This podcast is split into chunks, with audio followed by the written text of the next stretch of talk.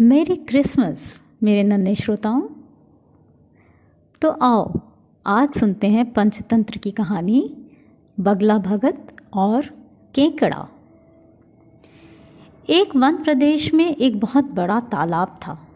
हर प्रकार के जीवों के लिए उसमें भोजन सामग्री होने के कारण वहाँ नाना प्रकार के जीव, पक्षी, मछलियाँ, कछुए और केकड़े निवास करते थे। पास में ही बगला रहता था। जिसे परिश्रम करना बिल्कुल अच्छा नहीं लगता था। उसकी आँखें भी कमज़ोर थीं। मछलियाँ पकड़ने के लिए तो मेहनत करनी पड़ती है, जो उसे खलती थी। इसलिए आलस्य के मारे वह प्रायः भूखा ही रहता। एक टांग पर खड़ा यही सोचता रहता कि क्या उपाय किया जाए कि बिना हाथ पैर हिलाए ही रोज़ भोजन मिले। एक दिन उसे एक उपाय सूझा तो वह उसे आजमाने बैठ गया। बगला तालाब के किनारे खड़ा हो गया और लगा आँखों से आँसू बहाने। एक केकड़े ने उसे आँसू बहाते देखा तो वह उसके निकट आया और पूछने लगा, मामा, क्या बात है? भोजन के लिए मछलियों का शिकार करने की बजाय खड़े आँसू बहा रहे हो? बगले ने ज़ोर की हिचकी ली और भर्राए गले से बोला, बेटे, बहुत कर लिया मछलियों का शिकार। अब मैं यह पाप कार्य और नहीं करूँगा। मेरी आत्मा जाग उठी है।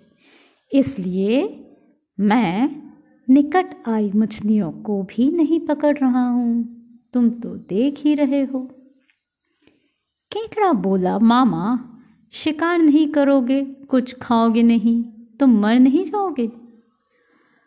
बगले ने एक और हिचकी ली ऐसे जीवन का नष्ट होना ही अच्छा है बेटे। वैसे भी हम सबको जल्द ही मरना है। मुझे ज्ञात हुआ है कि शीघ्र ही यहाँ बारह वर्ष लंबा सूखा पड़ेगा। बगले ने एक और हिचकी ली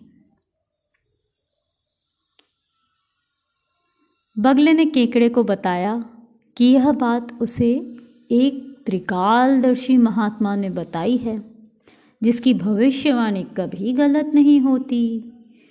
केकड़े ने जाकर सबको बताया कि कैसे बगले ने बलिदान व भक्ति का मार्ग अपना लिया है और सूखा पड़ने वाला है।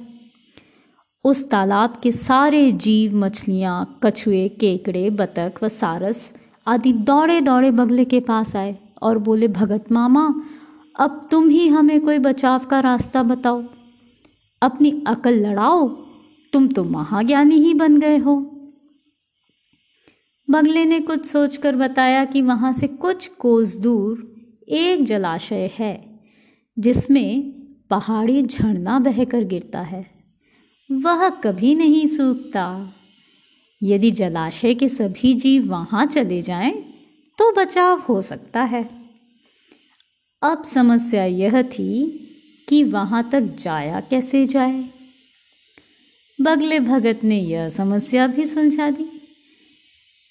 मैं तुम्हें एक एक करके अपनी पीठ पर बिठाकर वहाँ तक पहुंचाऊँगा, क्योंकि अब मेरा सारा शेष जीवन दूसरों की सेवा करने में ही तो गुजरेगा। सभी जीवों ने गद गद होकर बगला भगत जी की जय के नारे लगाए। अब बगला भगत के पौ बारह हो गई वह रोज़ एक जीव को अपनी पीठ पर बिठाकर ले जाता और कुछ दूर ले जाकर एक चट्टान के पास जाकर उसे उस पर पटक पटक कर मार डालता और खा लेता। कभी मूड हुआ तो भगत जी दो फेरे भी लगाते। और दो जीवों को चट कर जाते। तालाब में जानवरों की संख्या घटने लगी। चट्टान के पास मरे जीवों की हड्डियों का ढेर बनने लगा और भगत जी की सेहत बनने लगी। खा खा कर वह खूब मोटे हो गए। मुख पर लाली आ गई और पंख चर्बी के तेज से चमकने लगे। उन्हें देखकर दूसरे जीव कहते, देखो, दूसरों की सेवा का फल और पुण्य भगत जी के शरीर को लग रहा है। बगला भगत मन ही मन खूब हंसता। वह सोचता कि देखो, दुनिया में कैसे कैसे मूर्ख जीव भरे पड़े हैं, जो सबका विश्वास कर लेते हैं। ऐसे मूर्खों की दुनिया में थोड़ी चालाकी से काम लिया जाए तो मज़े ही मज़े हैं। बिना हाथ पैर हिलाए खूब दावत उड़ाई जा सकती है। बहुत दिन यही क्रम चलता रहा। एक दिन केकड़े ने बगला से कहा, मामा, तुमने इतने सारे जानवर यहाँ से वहाँ पहुँचा दिए, लेकिन मेरी बारी अभी तक नहीं आई। भगत जी बोले, बेटा, आज तेरा ही नंबर लगाते हैं। आजा, मेरी पीठ पर बैठ जा। केकड़ा खुश होकर बगले की पीठ पर बैठ गया। जब वह चट्टान के निकट पहुँचा तो वहाँ हड्डियों का पहाड़ देखकर केकड़े का माथा ठनका। वह हकलाया, यह हड्डियों का ढेर कैसा है? वह जलाशय कितनी दूर है, मामा? बगला भगत ठा ठा करके खूब हंसा और बोला, मूर्ख, वहाँ कोई जलाशय नहीं है। मैं एक एक को पीठ पर बिठाकर यहाँ लाकर खाता रहता हूँ। आज तू मरेगा। केकड़ा सारी बात समझ गया। वह सिहर उठा, परंतु उसने हिम्मत ना हारी और तुरंत अपने पंजों को आगे बढ़ाकर उसने दुष्ट बगले की गर्दन दबा दी और तब तक दबाए रखी जब तक उसके प्राण पखेरु ना उड़ गए।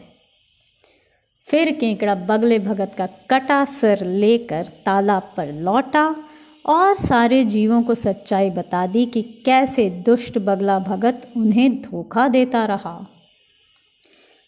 तो बच्चों, इस कहानी से हमें यह सीख मिलती है कि किसी की भी बातों पर आँखें मूंद कर विश्वास नहीं करना चाहिए।